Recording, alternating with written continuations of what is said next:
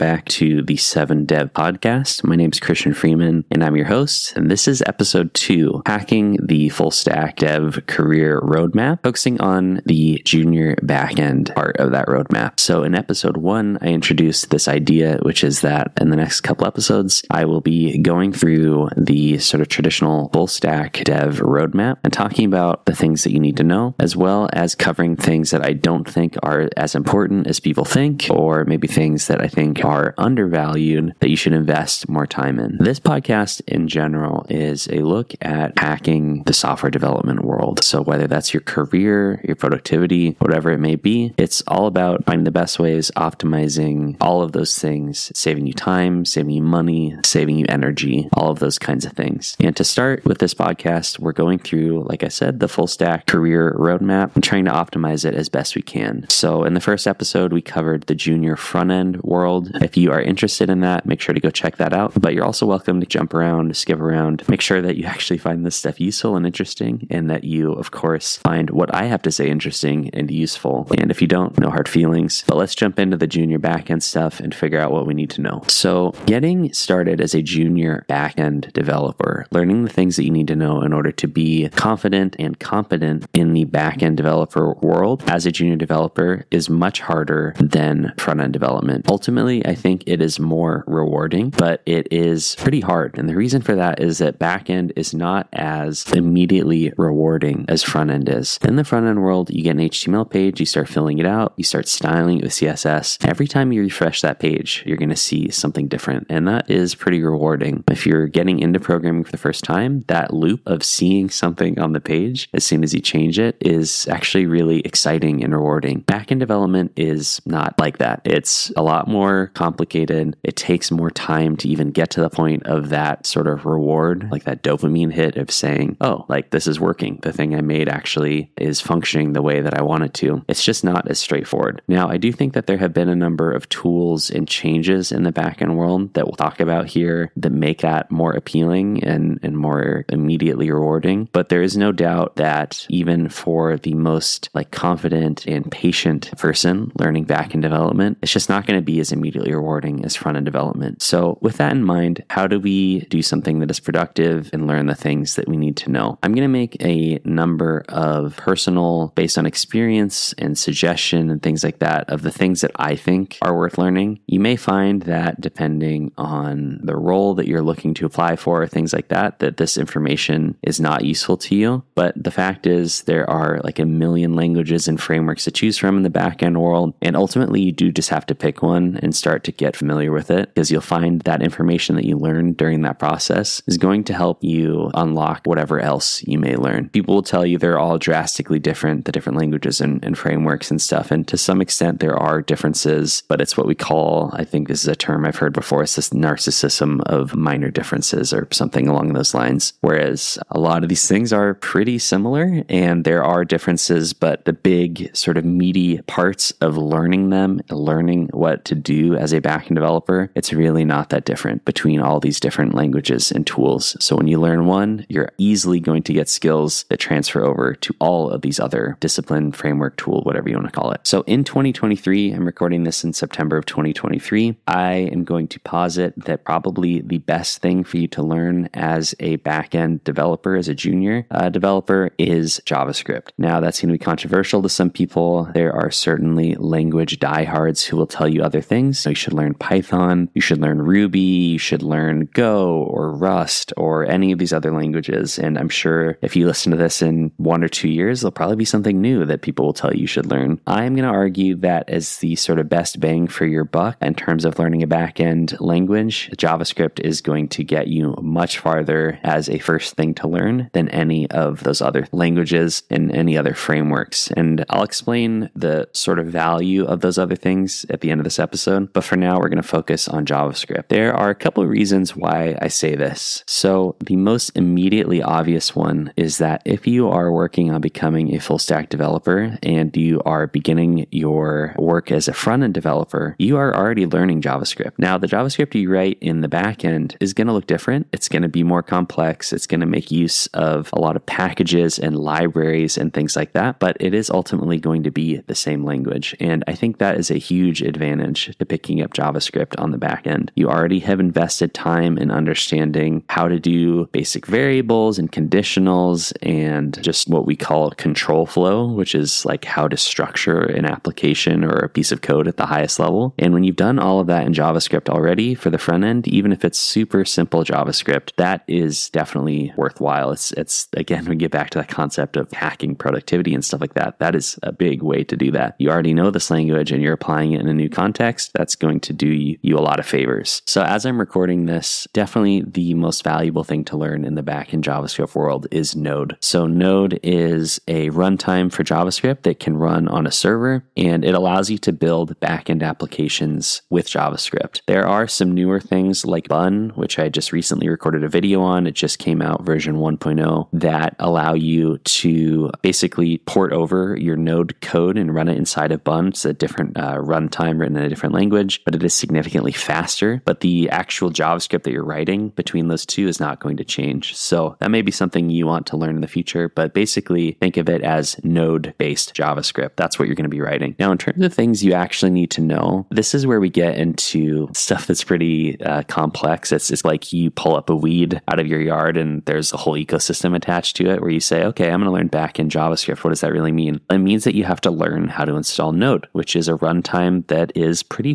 famously difficult to install on anything basically besides Linux or Mac. So I'm going to get into this in another episode outside of this career roadmap, which is like, how do I like manage my developer environment? This is a, a big question, but what you need to know is how to install Node, and that itself is its own topic. You should probably check out what we call Node version managers, which allow you to install multiple versions of Node, and it actually just makes it easier to manage your Node installation overall. And then you want to begin understanding how to use NPM, which is the Node package manager. Those are both prerequisites basically for anyone to work with backend JavaScript code. And the reason that you're going to do this is that you're going to learn how to install other people's JavaScript code, things that we call packages or libraries, and use them to build your own project. So the main tool that people use for this right now, as I'm recording, still, even though it's pretty old at this point, but it's it works really well, is a tool called Express. So E X P R E S S. you're going to pick a uh, tool to learn in the backend JavaScript world, you're going to build an Express application, and this is going to be a backend application that someone can connect to. You are now in the business of building servers or building a application server, which is pretty cool. And maybe go brag to your friends about that. Yeah, I built an application server with Express and Node. You are like in the I don't know one percent of people in the world who know how to do that, even though we all use them all day every day, which is pretty sweet if you think about it. So Express teaches you how to build application servers, but in order to build something that is interesting or worth talking about in an interview or whatever, you're going to want to build what's called an API. That's an application programming interface. And I want you to think of it like this. When you go on Instagram or Twitter, probably between those two, everyone has used one of the two of those. But let's just say Facebook, and it will complete the trifecta. You have probably used one of those three, if not all of them. Anytime that you go to the website or the application,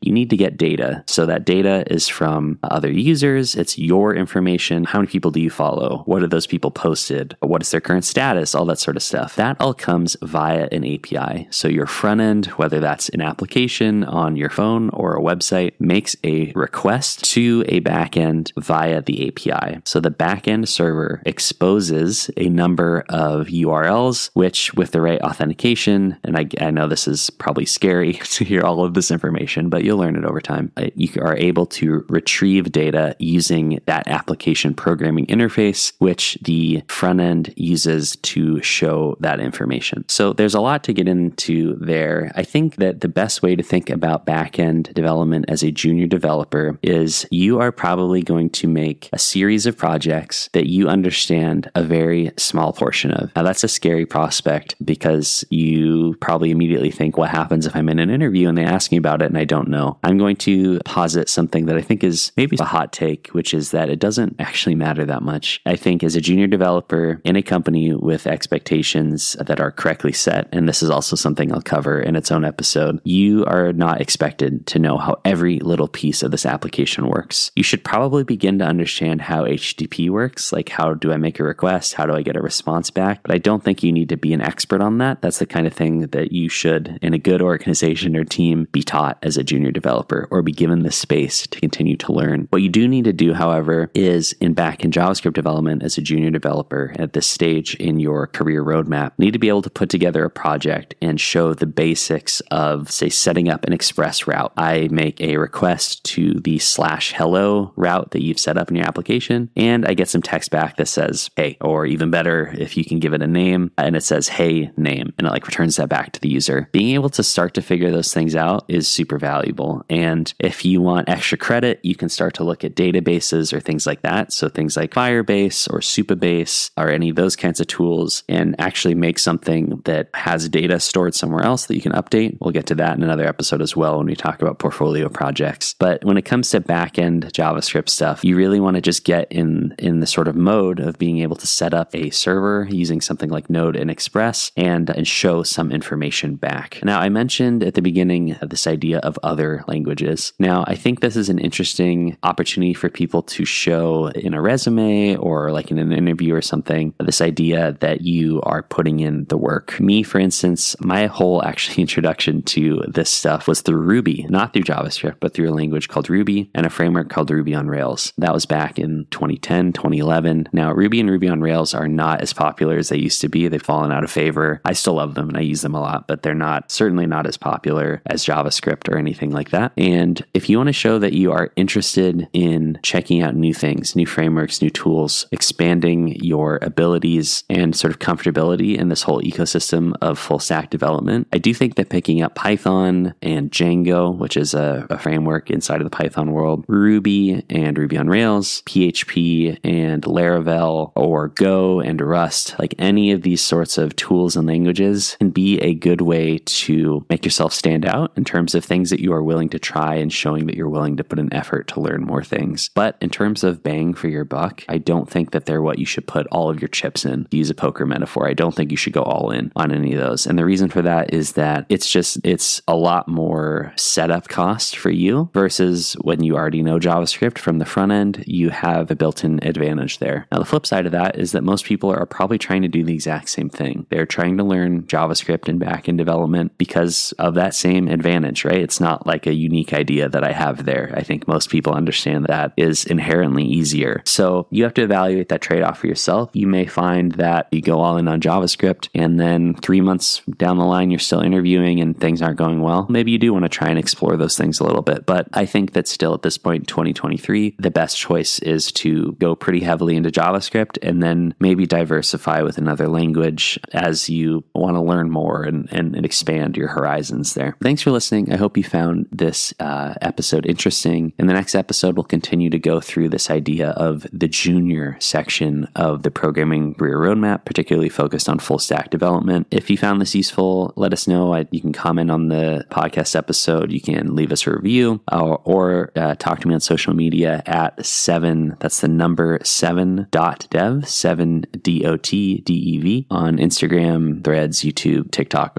like all the places, basically. My name is Kristian. I'm your host for this podcast, and thanks so much for listening. I'll see you in the next episode.